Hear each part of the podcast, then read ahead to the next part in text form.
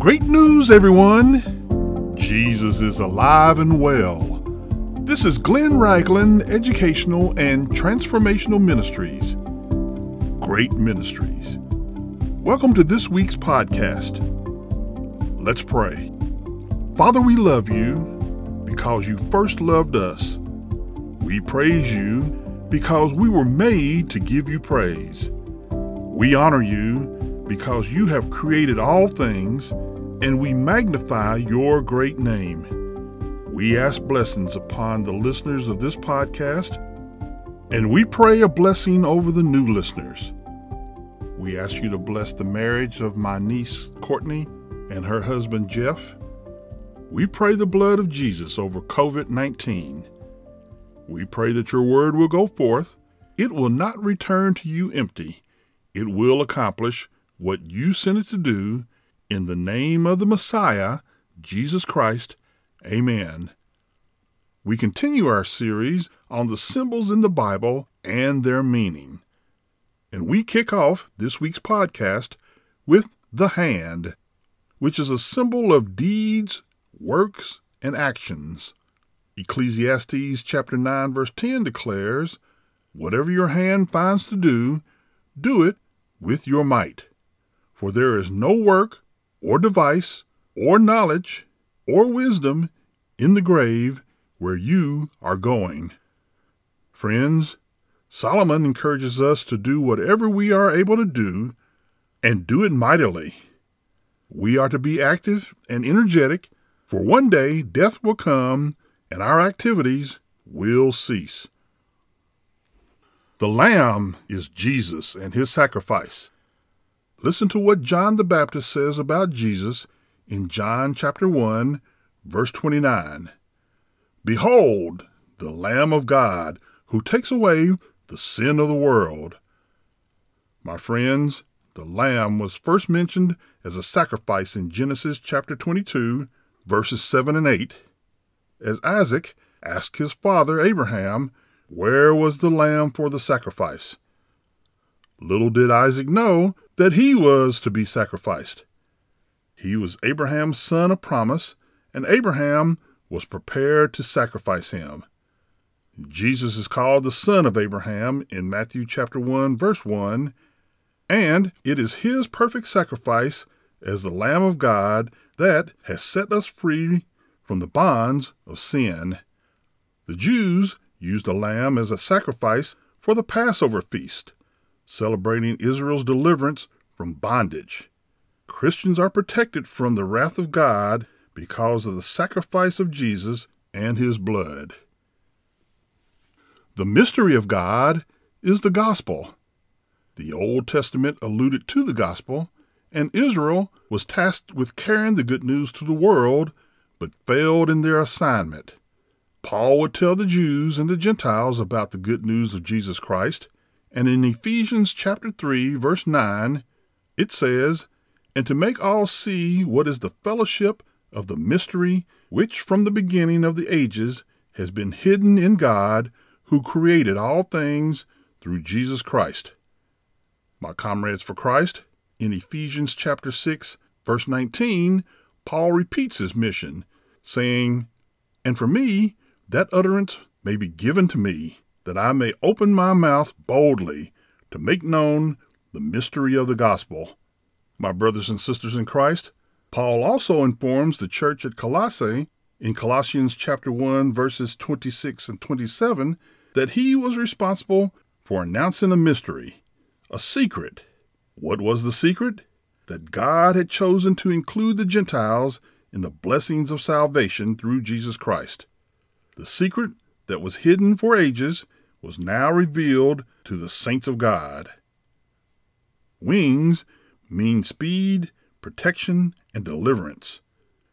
When Moses told the children of Israel the curses they would suffer due to disobedience, he says this in Deuteronomy chapter 28, verse 49 The Lord will bring a nation against you from afar, from the end of the earth, as swift as the eagle flies. A nation whose language you do not understand.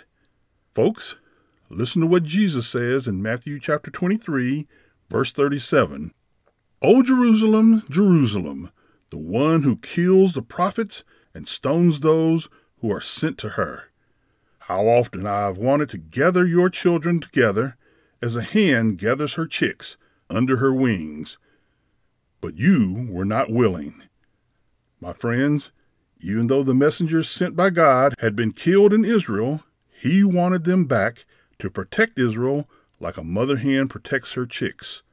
But since they were not willing to comply, Jesus would not compel them. Brass, tin, iron, lead, and silver dross are symbols for an impure character.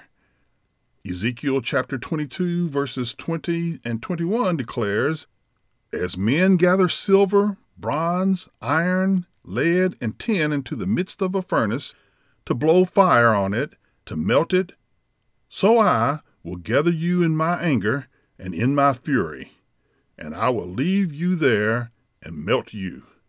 Yes, I will gather and blow on you with the fire of my wrath, and you shall be melted in its midst. My brothers and sisters, dross is the scum left over after the pure metal is poured. Israel had become a residue because of sin. The inhabitants of Judah would retreat to Jerusalem for the safety of its walls. God would use the city as a crucible and blast his wrath upon them by using the Babylonian army to lay siege. Healing was a symbol of salvation as Jesus set people free from their infirmities. He also set them free from their sins. When Jesus told the paralyzed man that his sins were forgiven in Luke chapter 5 Verse 20 The scribes and Pharisees accused Jesus of blasphemy, saying that only God can forgive sins. Luke chapter 5, verses 22 through 24 teaches But when Jesus perceived their thoughts, he answered and said to them, Why are you reasoning in your hearts? Which is easier to say, Your sins are forgiven, or to say, Rise up and walk? But that you may know that the Son of Man has power on earth to forgive sins, he said to the man who was paralyzed, I say to you, arise, take up your bed, and go to your house. My comrades for Christ, notice that Jesus did not immediately heal the paralyzed man, but forgave his sins first. Anyone could say, Your sins are forgiven. That was easy. But if Jesus had the power to heal a paralyzed man, all would know that he also had the power to forgive sins. The lamp symbolizes the Word of God. In Psalm number 119, verse 105, it says, Your Word is a lamp to my feet and a light to my path. My Christian friends, the psalmist describes God's Word as a lamp, and the Hebrew lamp was a small clay lamp with a single wick. The lamp keeps him from going astray. Friends, we live in a dark world, but the Word of God gives light in the darkness, shedding light on the path that God has chosen for us. A seal symbolizes a sign or a mark of approval or disapproval. Romans chapter 4 verse 11 teaches and he received the sign of circumcision, a seal of the righteousness of the faith, which he had while still uncircumcised, that he might be the father of all those who believe, though they are uncircumcised, that righteousness might be imputed to them also. Paul is writing to answer the question Is justification by faith for the Jew, the circumcised, alone, or for the Gentiles, the uncircumcised, as well. My friends, prior to Abraham getting circumcised, there were no Jews or Gentiles, just humans. So Abraham was justified by faith as a human being, not as a Jew or a Gentile. The seal of circumcision showed the obedience of Abraham, but he was already justified by faith. Revelation chapter 7 verses 2 and 3 proclaims, Then I saw another angel ascending from the east, having the seal of the living God, And he cried with a loud voice to the four angels to whom it was granted to harm the earth and sea, and saying, Do not harm the earth, the sea, or the trees, till we have sealed the servants of our God on their foreheads. Folks, the question was raised in Revelation chapter 6, verse 17, whether any would be saved in the tribulation. The seal on their foreheads symbolizes protection, ownership, and approval. The sun is a symbol for Jesus Christ and the gospel. Psalm number 84, verse 11 declares, For the Lord God is a sun and shield. The Lord will give grace and glory. No good thing will he withhold from those who walk uprightly. Folks, Jesus is our source of light and life. He is our protector, and He wants to share His grace and His glory with us. Malachi chapter 4, verse 2 says, But to you who fear my name, the Sun of Righteousness shall arise with healing in his wings, and you shall go out and grow fat like stall fed calves. My Christian friends, the phrase Sun of Righteousness, S U N, is only found in Malachi. In Matthew chapter 17, verse 2, Jesus takes Peter, James, and John to a mountain where he was transfigured. His face shone like the sun, and his clothes became as white as the light. My brothers and sisters in Christ, transfigured means to transform. Jesus briefly showed the radiance of his glory. In John chapter 8 verse 12, Jesus says, I am the light of the world. He who follows me shall not walk in darkness, but have the light of life. My comrades for Christ, this verse contains one of the seven I am passages. My friends, the world needs light, and you must follow Jesus to know and see the light. When you know and see and follow the light, your life will be changed forever.